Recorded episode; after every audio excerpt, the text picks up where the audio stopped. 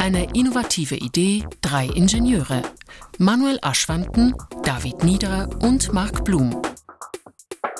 Die Gründer der Firma Optotune haben große Pläne. Mit ihrer neuartigen optischen Linse wollen die drei Ingenieure den Markt erobern. Am Optiktisch prüfen sie einen Prototypen der Linse. Mit dem Laser wird gemessen, ob die Qualität der Linse stimmt. Wie exakt bricht sie das Licht des Lasers? Der Computer bildet den gebrochenen Lichtstrahl ab. Das sieht auch bei einer herkömmlichen Linse nicht anders aus. Was also macht die Linse so innovativ? Erfinder Manuel Aschwanten erklärt.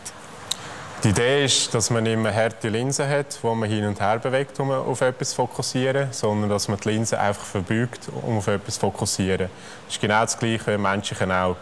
Und der grösste Vorteil von diesen Linsen ist, dass man nicht mehr den Platz braucht wie früher, sondern man kann alles viel kompakter bauen, indem man einfach die Linse krümmt anstatt verschiebt. Was David Niederer hier herstellt, ist das Herzstück der neuen Linse, ein künstlicher Muskel. Solche sogenannten elektroaktiven Polymere kommen bisher vor allem in der Robotik zum Einsatz. Ihr Funktionsprinzip ist überraschend einfach, wie der Griff zum Modell zeigt. Im Prinzip ist es eine einfache Gummischicht, die man auf beiden Seiten mit leitfähigen Elektroden, also mit Kohlepulver in unserem Fall, beschichten. Das stellt jetzt im Prinzip meine Finger dar. Wenn man eine elektrische Spannung auf die Elektroden legt, wirkt eine elektrostatische Kraft zwischen den Elektroden und die ist fähig, um das Elastomer, den Gummi, eben zu verformen. David Niederer überprüft die Funktion des eben gefertigten Muskels. Er setzt ihn vor eine kleine Kamera und legt eine Spannung an. Die Verformung ist auf dem Bildschirm deutlich sichtbar. Der Ingenieur ist zufrieden. Aber wie reguliert so ein künstlicher Muskel die Krümmung der Linse? ist im Prinzip gleich wie beim menschlichen Auge. Man hat einen Ringmuskel. Wenn man den Ringmuskel anregen, tut man die Brennweite vom, von der Linse, die sich im Zentrum befindet, verändern. Mehr will Niederer nicht verraten. Die Details sind wohlgehütetes Firmengeheimnis.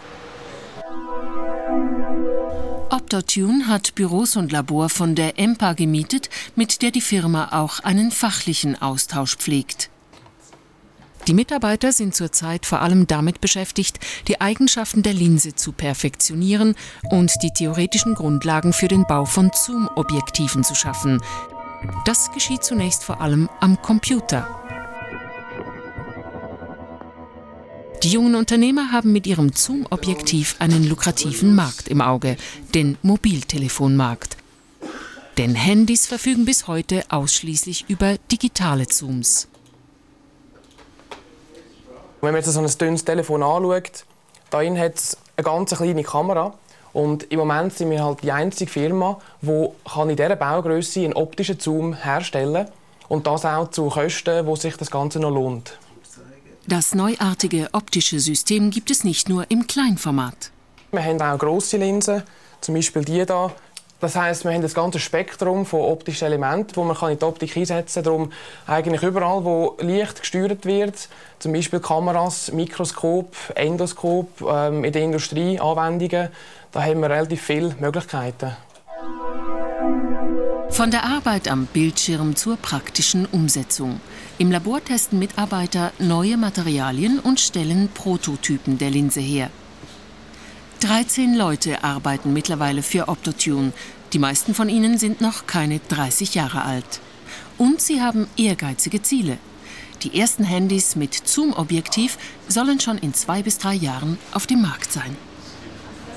Wir haben eine strategische Partnerschaft mit einem Mobiltelefonzulieferer.